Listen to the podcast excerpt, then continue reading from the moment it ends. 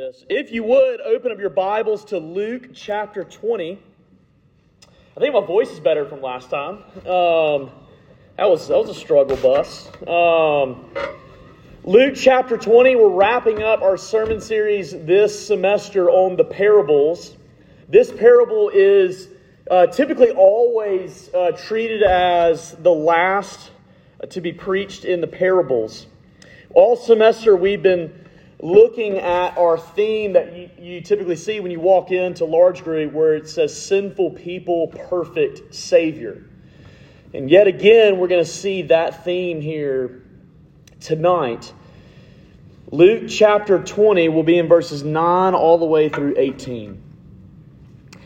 And he began to tell the people this parable A man planted a vineyard and let it out to tenants and went into another country for a long while.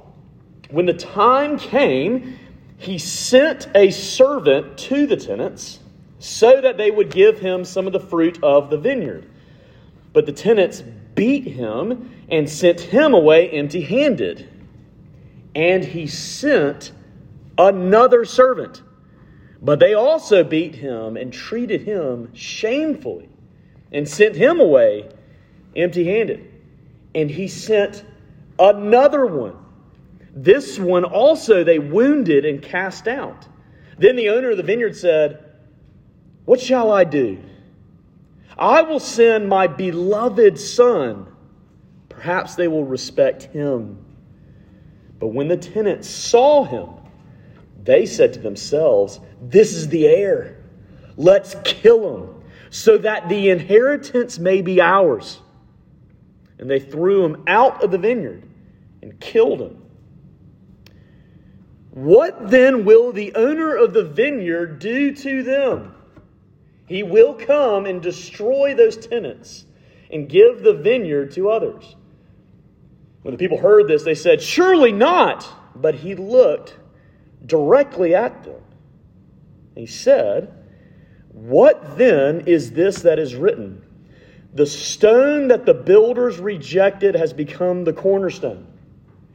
Everyone who falls on that stone will be broken to pieces. And when it falls on anyone, it will crush him. This is the word of the Lord. Let's pray. Father, we know that in your word are many different types of texts.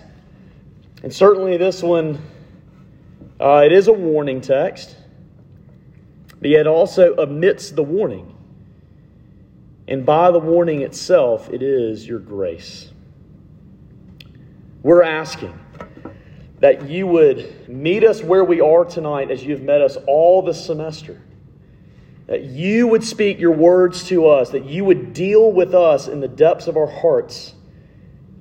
And that as you deal with us by your word, that we would come to you, that we, we would embrace he who is the Messiah. Holy Spirit, make this happen in our hearts tonight. We ask this in Christ's name. Amen. Uh, I've gotten permission from these people to use them in this illustration. So uh, just here we go. I wanted to figure out a way how can I make this parable maybe seem actually a little bit more modern? So picture this. Y'all know Aaron Reeves, right? Several of you work for our boy Aaron. Aaron, shout out. Aaron, let's say this. Let's say Aaron builds a house in Stillwater and he rents it out to none other than Dean and Cademan. Yes, the infamous Dean and Cademan. They're going to take care of the house. They're going to order things together. And here's what Aaron has done he's decided that he will not collect rent for the first two years. Yeah. He's not going to collect rent for the first two years, but then finally, after two years, he says, Look, now I'm going to start charging you just a normal average, nothing over the top. I'm just going to start charging you the monthly rent. It's an incredible deal. So he starts charging them the monthly rent. They knew this would be part of it. And so when Aaron is ready to collect the first bit of the monthly rent, he sends one of his employees to collect rent from our good buddies, Dean and Cademan. But here's what they do Dean and Kadman, they put on brass knuckles and they beat Aaron's employee to smithereens. And they beat him until he is barely alive and send this guy back without any money. Here's what Aaron does he sends another employee. And what do they do? Before the blood is even dried up on those brass knuckles, they beat this next person. They send him away empty handed. And then it happens again a third time. Three times they do this. Now, if this were in this hypothetical example, don't worry, you don't have to call 911. They, this has not happened. Um, uh, you would imagine he would call the cops immediately. But instead, here's what Aaron decides to do Aaron decides to send his beloved eldest child, Jet, thinking that precious Jet, they will respect him. So Jet, imagine he's at least 16, drives down the street, and as Dean and Kadman see Jet driving down the street, they decide to kidnap him as soon as he gets to their house. They throw Jet in the trunk of their car, they take him out to Perkins, and they shoot him.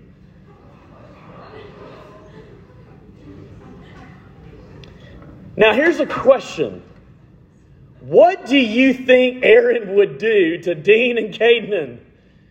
Um, it'd be bad, right? Now, here's the thing. You think that hypothetical scenario is maybe extreme? Here's the thing it's not extreme enough to what this would have been that Jesus is talking about. The crowds would have had that reaction and more. They would have said, This is nuts. These tenants are toast. You see, here's what Jesus is doing in this parable. As he tells this parable, he's giving an earthly picture about a spiritual reality that happens when sinners reject God. That is what we do. And it is that scandalous. The question that you need to have wrestle in your conscience tonight is this What all have you done to reject God? we actually see first that we have rejected God's messengers. You see this back in verse 10 when the time had come, he sent a servant, he sent uh, another word is a slave. This is Greek word doulos that kind of had numerous meanings, and it, it would have been this master's representative that would be sent with the master's authority to go and collect what was owed to the master. So the master sent this servant to the tenants so they would give him some of the fruit of the vineyard, but the tenants beat him and sent him away empty handed. Here's what we have to remember here who owns this vineyard? The master does. What is Jesus saying about you and me and all creation? God owns this. It is His. He brought it into existence. He's the owner, He's the master, He's the sovereign. He upholds all things by His word. It's His, it's not ours. It's interesting in Isaiah chapter 5 that Isaiah talks about the vineyard as being symbolic of the people of Israel. So, literally, what Jesus is saying to that audience at that time is saying, Look, God is your master. You belong to him. And this is what you've done to your master. Now, here's what we've done. Here's what all people in all times have done. We have rejected God's messengers. The servants here represent God's real in history, his sending of normal uh, men and women to speak to others about uh, the gospel. Even more formally, what it represents is that in the Old Testament, when God would send prophets to proclaim to God's people what the good news was. But yet, in the Old Testament, even as God sent people like Moses and Elijah and Elisha and Jeremiah and many others, they were rejected. You see, here's the ludicrous nature of rejecting God's messengers. It's like when it's like when Apple, the company Apple, when they rejected and fired Steve Jobs at one point. He made the company. Right? It was crazy. And of course, they ended up bringing him back. It's a fascinating story. But when you reject God's messengers, you are rejecting God. It's crazy. Hebrews 1 3 shows us that Jesus is the radiance of the glory of God and the exact imprint of his nature, and Jesus upholds the universe by the word of his power. To reject Jesus' messengers is wild. Colossians 1 16 through 17 says this For by him all things were created, in heaven and on earth, visible and invisible, whether thrones or dominions or rulers or authorities, all things were created through him and for him. And he is before all things. And listen to this. And in him all things hold together.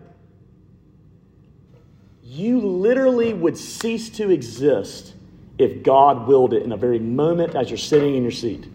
If He wanted you to be zapped off the face of the earth, He would merely just think. Every breath you have, every thought you have, every heartbeat you have, everything about your entire existence is upheld by God. God owns the vineyard. God sends his messengers. The messengers, obviously, as I mentioned earlier, they were they were delegated by the master to go forward to represent the master. They were to be personal representatives, and they would have to they would have been there to collect a share of the crops that were rightly owed to the master. To persecute these servants was to persecute the master. That's why this is so bad. To persecute and to beat and eventually, well, the son will be killed, but especially for these first three messengers, to beat them is not just individually to those servants, but that's how they feel about the master. You see, when God sent forth his prophets in the Old Testament, the prophets represented God to the people. So rejecting God's prophets is rejecting God.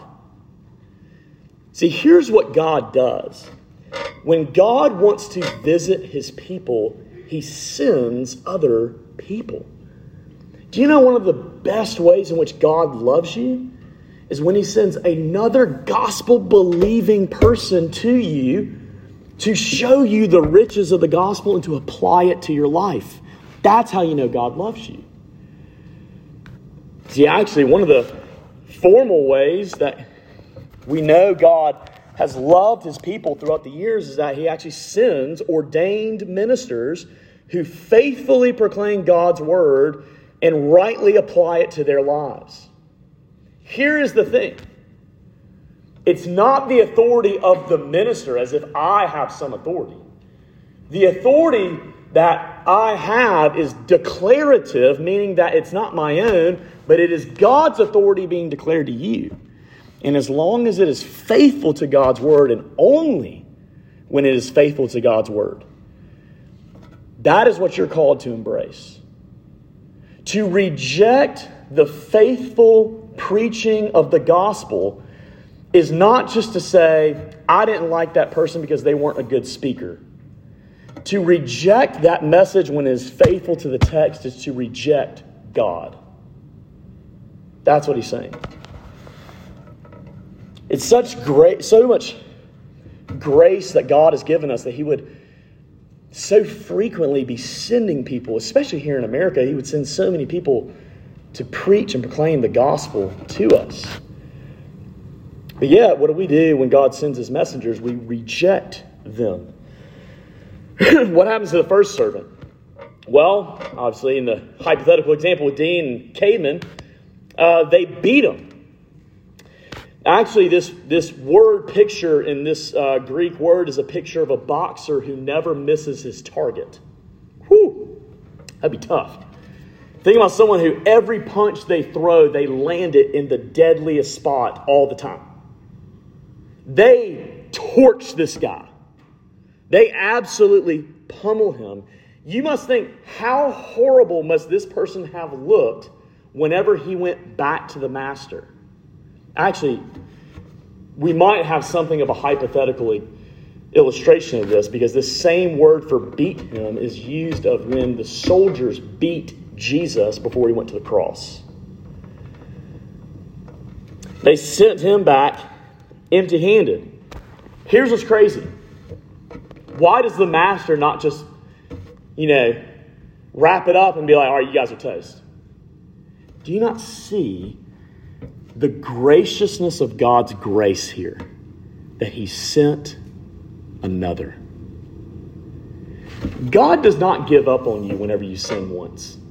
You would have never lived past merely conception. You inherited a sinful nature, and if he was ready to give up on you, then you would done. Think about how gracious it is for God to send another friend to invite you to church again. Think about how gracious God is to let you hear the gospel again. Think about how gracious God is to give you friends who would pray for you again. God is far more gracious than you can ever imagine. He is pursuing sinners, but you must respond to him. But how do they respond to the second servant? Well, it says they, they beat him up again, but they also do something even more gruesome. Look at verse 11. they beat him and they treated him shamefully. What does this word shamefully, what does it mean? It means to obviously to treat someone with dishonor. It's yet again a word used whenever Jesus was beaten and he was also shamed by the soldiers. And there might be a hint as to what type of shaming this would have been from Romans chapter 1. This isn't conclusive, but this is how the word is often used that this word means to dishonor a body in sexual ways. In other words, this could have the sense of someone being sexually abused. That's how bad this was. Think of the horror that this servant would have felt as he came back. And you know what? Unfortunately, some of you know that horror and the shame and the lingering sense of uncleanness that that has had on you. What does the master do after this? I don't know about you. I would be livid. I would say there is no, like, these guys aren't going to breathe another breath for another second. But what does the master do? He sends another. This, this would have been wild, wild to the original listener's ear. Be like, this master is crazy. He's not wise. He doesn't know what he's doing. He, doesn't, he just doesn't care about his people. He's just going to send them into this den of lions. But don't you see what Jesus is actually saying to us? Jesus is trying to show us, amidst this atrocity, how gracious God is. Isn't it scandalous that this master has the same desire to reach the same people for the same purpose? That he is determined to reach them my friends, I want to remind you of this. No one is too far off to receive God's grace. Nobody. He loves to come after the worthless. He loves to come after the grotesque. You need to remember this God does not love you as you are, He loves you despite the way you are. He loves you despite the heinousness of your sin. And He pursues you and He comes to you. And my friends, if you think that somehow you're disqualified from the grace of God, you need to read this text. Because He will pursue the worst of the worst to bring them into His kingdom. No one is too far off to find forgiveness. No one is too far off to find mercy. But the question is this Will you respond to this mercy? That's the question. Clearly, these guys in this parable, they do not, and they will have a tragic ending. But, my friends, what you've been hearing all semester is this is that God is gracious towards anyone who would come to Jesus Christ, no matter what sin you have. But you have to come to Jesus. Maybe some of you have been here for all, maybe, what is it, 14 weeks that we've been doing this. You need to believe in Christ tonight because you don't know when another messenger will be sent. But God is calling you, no matter what you have done. He's saying, Look, come in. Don't clean yourself up. Don't try to neaten yourself up. And don't just sit there and beat yourself up. Believe in Jesus Christ and you will be saved. Amen? But you must believe. Self righteous people hate this kind of a God because it's a God they can't control. Self righteous people don't like to see a God who is this free with his grace. But this is who the God of the Bible is. And he sends a third servant. What do they do to this servant? Well, they is actually a different word now. Now it says they wound him. This would be a picture of a fight so vicious where his clothes would have been ripped off. Maybe you've seen some of these. I've seen some of these sometimes in football practice where a fight would be so vicious, helmets would be ripped off, shoulder pads ripped off. I mean, it's, it's, it's intense, this scenario. They wound this guy, they cast him out. It's interesting when it says that when they cast him out, it's the same word that is used when Jesus would cast out demons. I don't know if this is a play on words, but it almost se- it almost seems as if I'm not saying thus says the Lord, but at least to me, it almost seems as if these tenants are treating the master's servants as if they're demonic. How do we reject God's messengers? How does this parable actually speak to us? I think there's three ways in which we reject God's messengers head, heart, and hand. How do we reject God's messengers with our head? By not reading God's word. We just don't want to think about it. We don't want to listen to the word preached, or we don't want to listen to when others tell us about the word. We don't want to think about the gospel. We don't want to think about what our conscience is telling us. We actually pridefully reject the gospel because we think the world's way of thinking is better. Here's an example. In today's world, well, what is truth? Christians, you can have your truth, but truth is relative. We also reject God with our hearts, or reject God's messengers, which is also rejecting God, with our hearts. You might understand the gospel, but you desire yourself more than Jesus. You might go to church and you might even participate, but you don't actually believe. You might sing songs, you might read books, you might discuss theology, you might even seem like you're doing the right stuff, but really at the end of the day, you're trying to earn your salvation rather than trusting Christ. You might embrace some of the interesting things about Christianity, but not everything. And at the end of the day, you might even just simply desire your own sin more than salvation. Here's one way in which we do that I'll keep saying yes to indulging these sexual desires whenever I feel like it. God can't tell me no. Because the biggest heresy today is if anybody, including myself, tells me no. So I will live out every sexual desire that I have. We also reject God's messengers with our hands. Sometimes you like how Christianity feels, or You like the idea of a Christian community, but you won't actually walk according to God's ways. You might be one of those closet Christians because it's nice being a Christian on Sundays or Wednesday nights, but not whenever you go out into your vocation. Maybe even you make fun of God's messengers. Maybe even you have found ways to blackmail Christians. Or maybe you have been like the Apostle Paul and you have literally killed Christians. We might need to talk about that.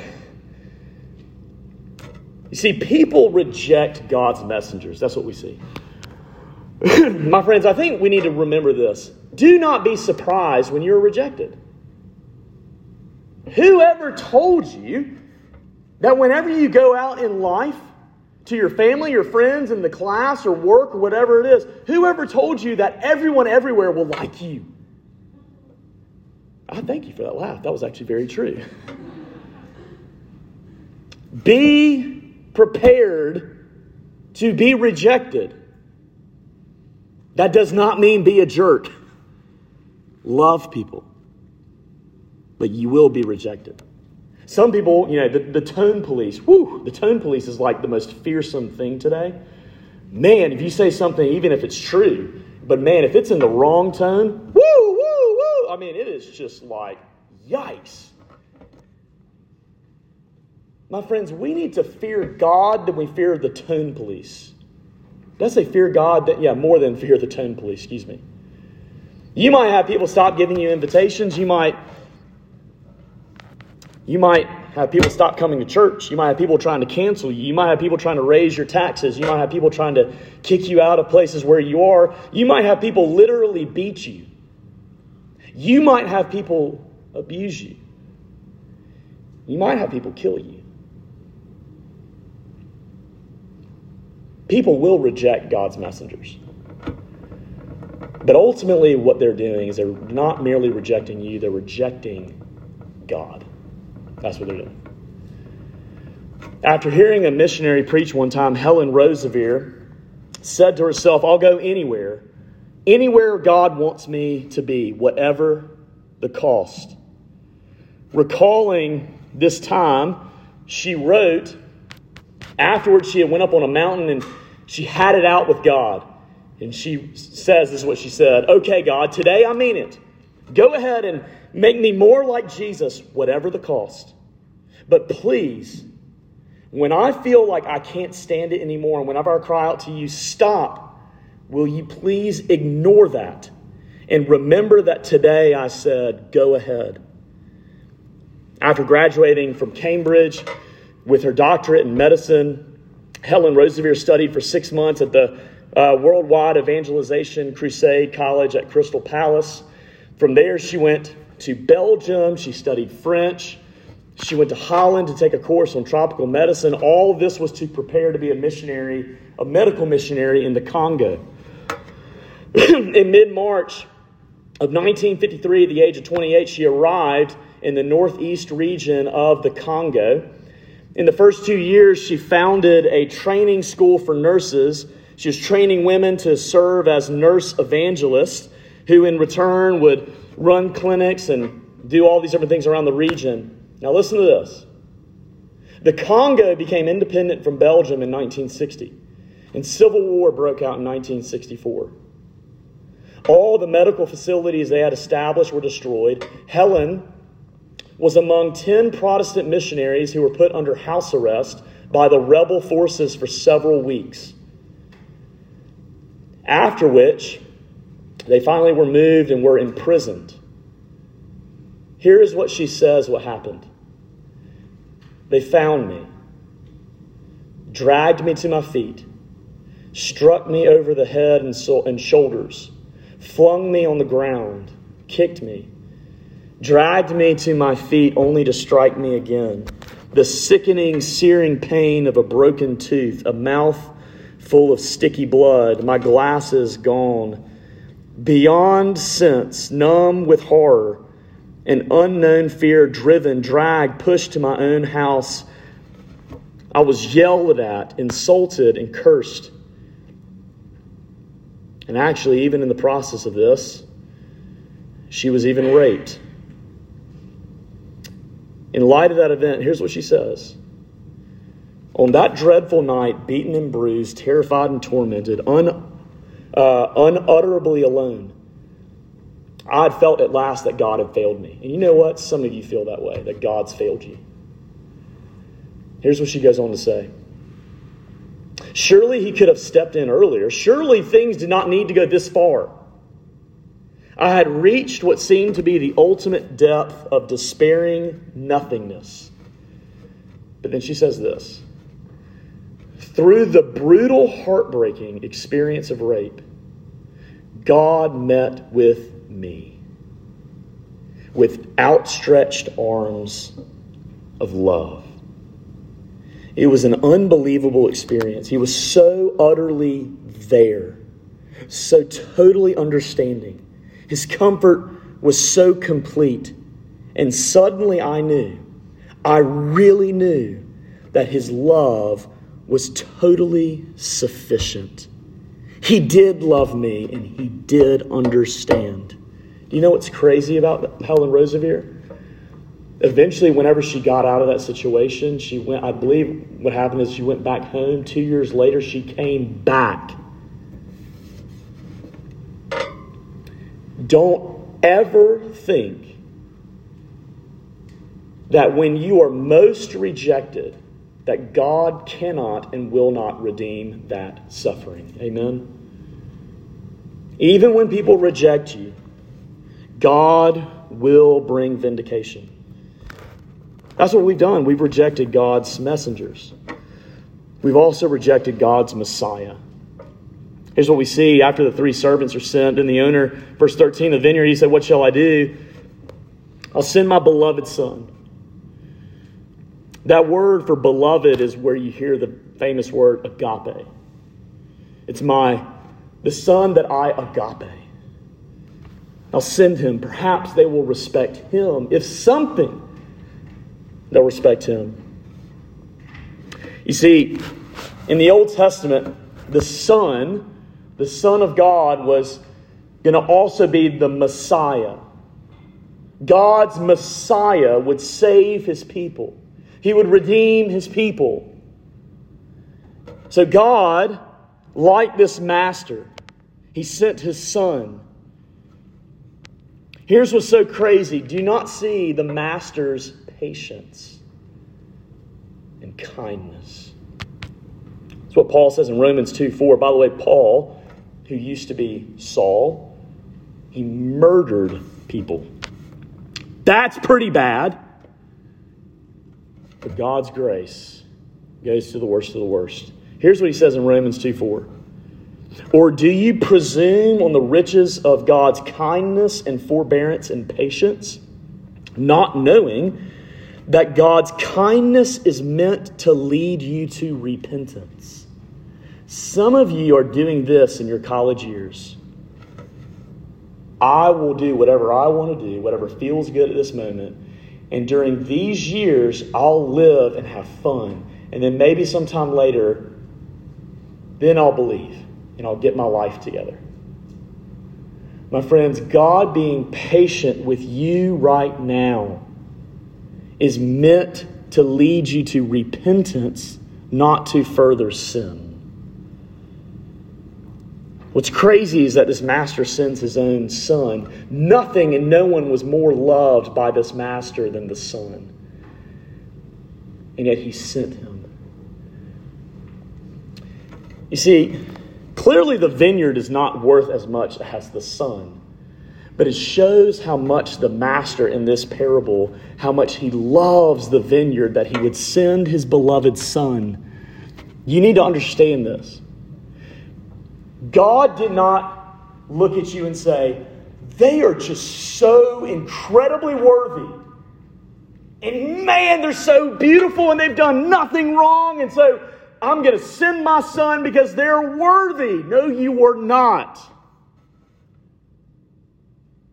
It was when you and I were rebels. But yet, even when you were rebels, God loves you. And his love makes you worthy. Amen. you cannot earn his love, and that means you cannot lose his love. How much does God love you? Let's just put it this way How much does God love the vineyard? God loves the vineyard so much that he would send his only begotten Son, that whosoever would believe in him should not perish, but have everlasting life. My friends, you are the vineyard. How much does God love you? That he would send his beloved, his agape Son for you. You see, no one can ever complain that God did not do enough. God sent the Son, the Son who is of the same eternal essence as the Father.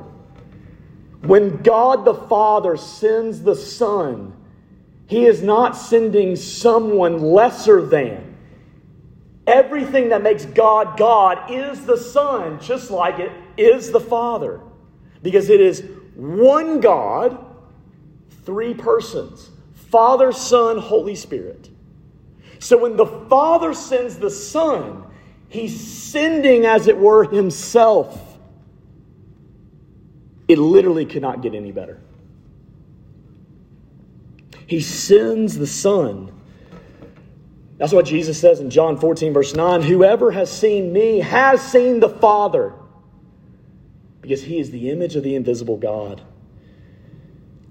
See, one of the things I want to remind you of as I look at these Christmas decorations is this is whenever you go back home and you see, or, or maybe it's even now, maybe like maybe some of your rooms or whatever, maybe you have some presents under the tree or whatever it is.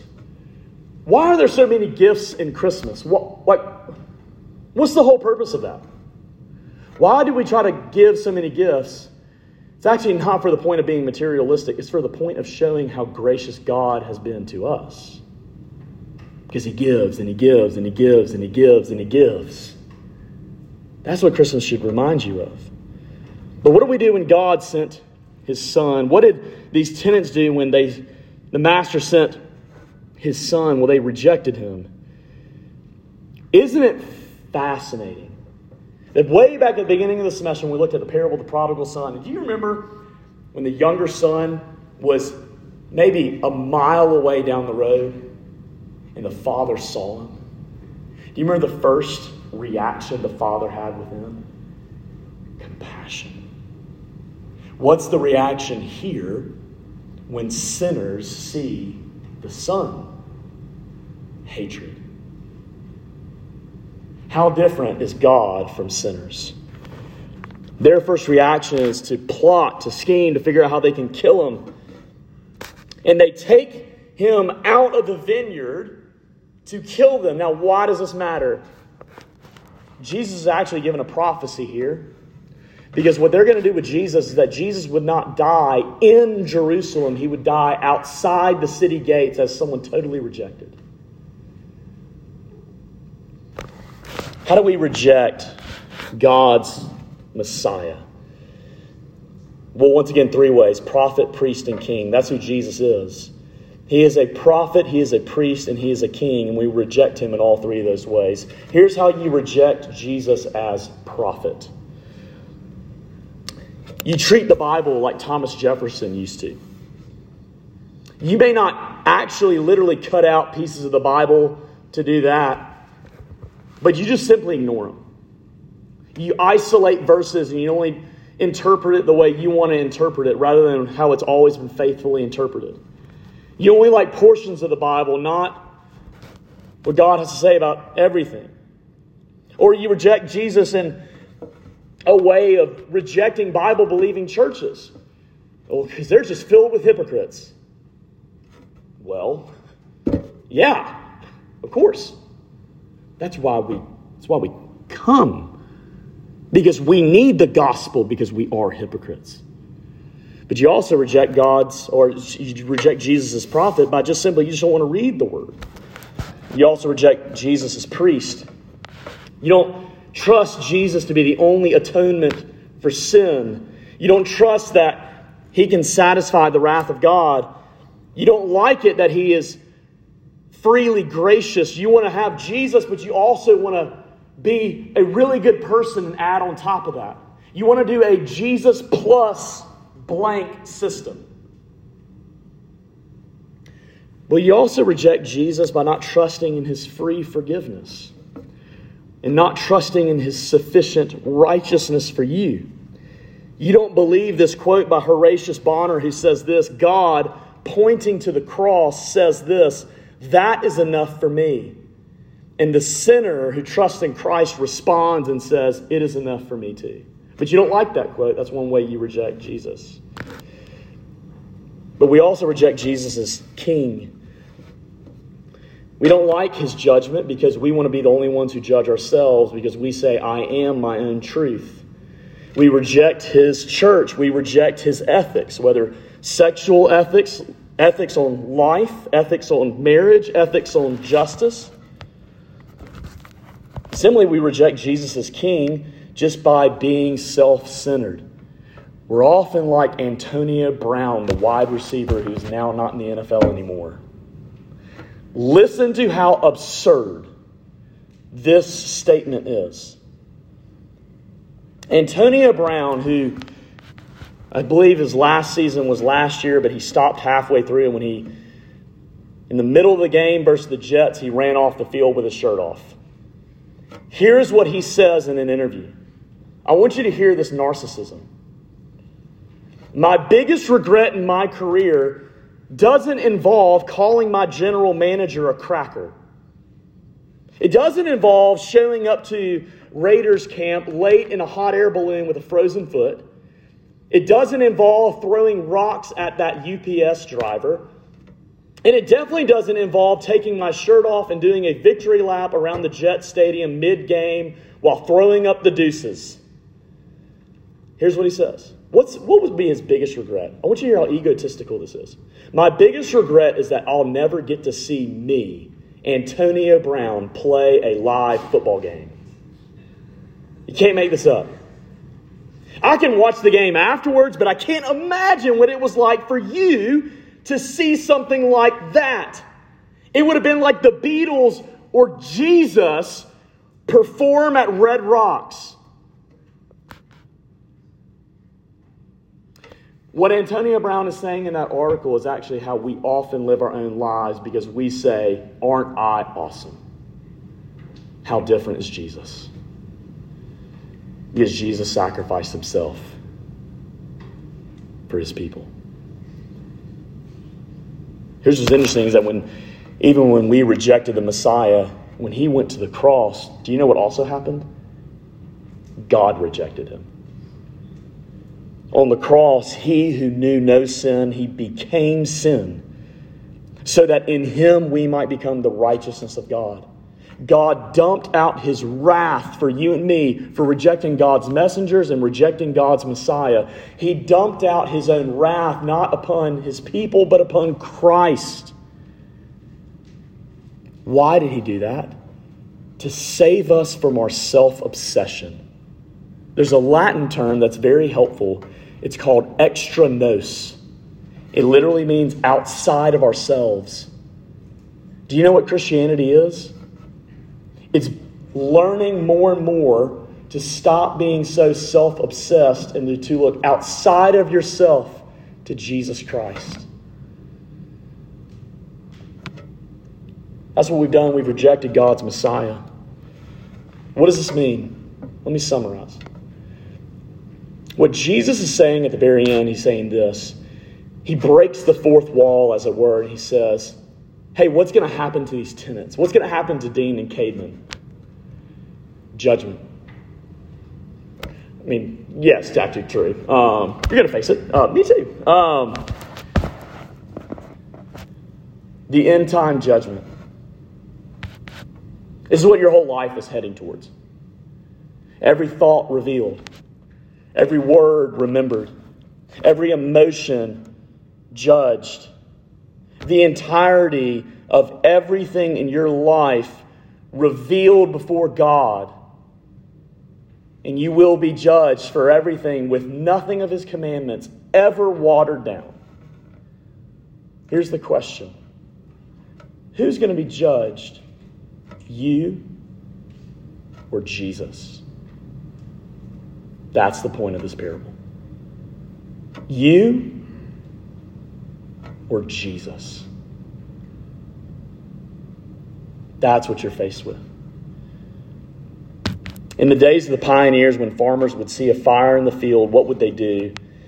Since not even the fastest horses could outrun it, what they would do is they would take a match and they would burn a small piece of, a uh, small little area of grass in a designated area, and they would put out that fire so that way it would only be charred ground.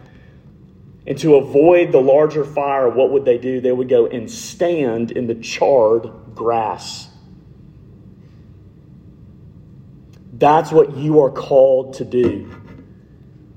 Because either the fires of judgment fall down on Jesus or on you.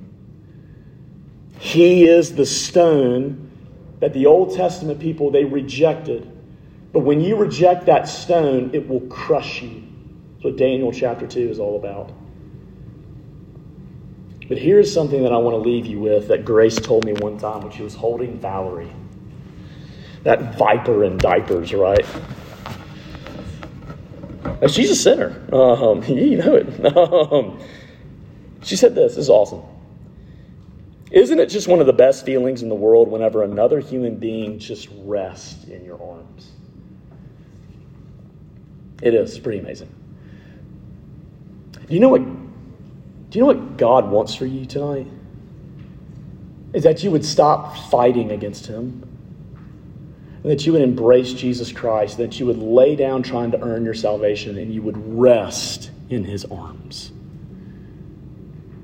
That's what he loves. Let's pray.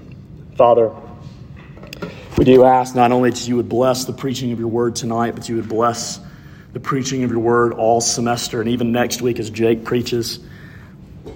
Help your word to take root in our lives and to transform us from the inside out. We do ask that you would bring us home. He who is the one rejected for us, so that we might live. We ask all this in his name. Amen.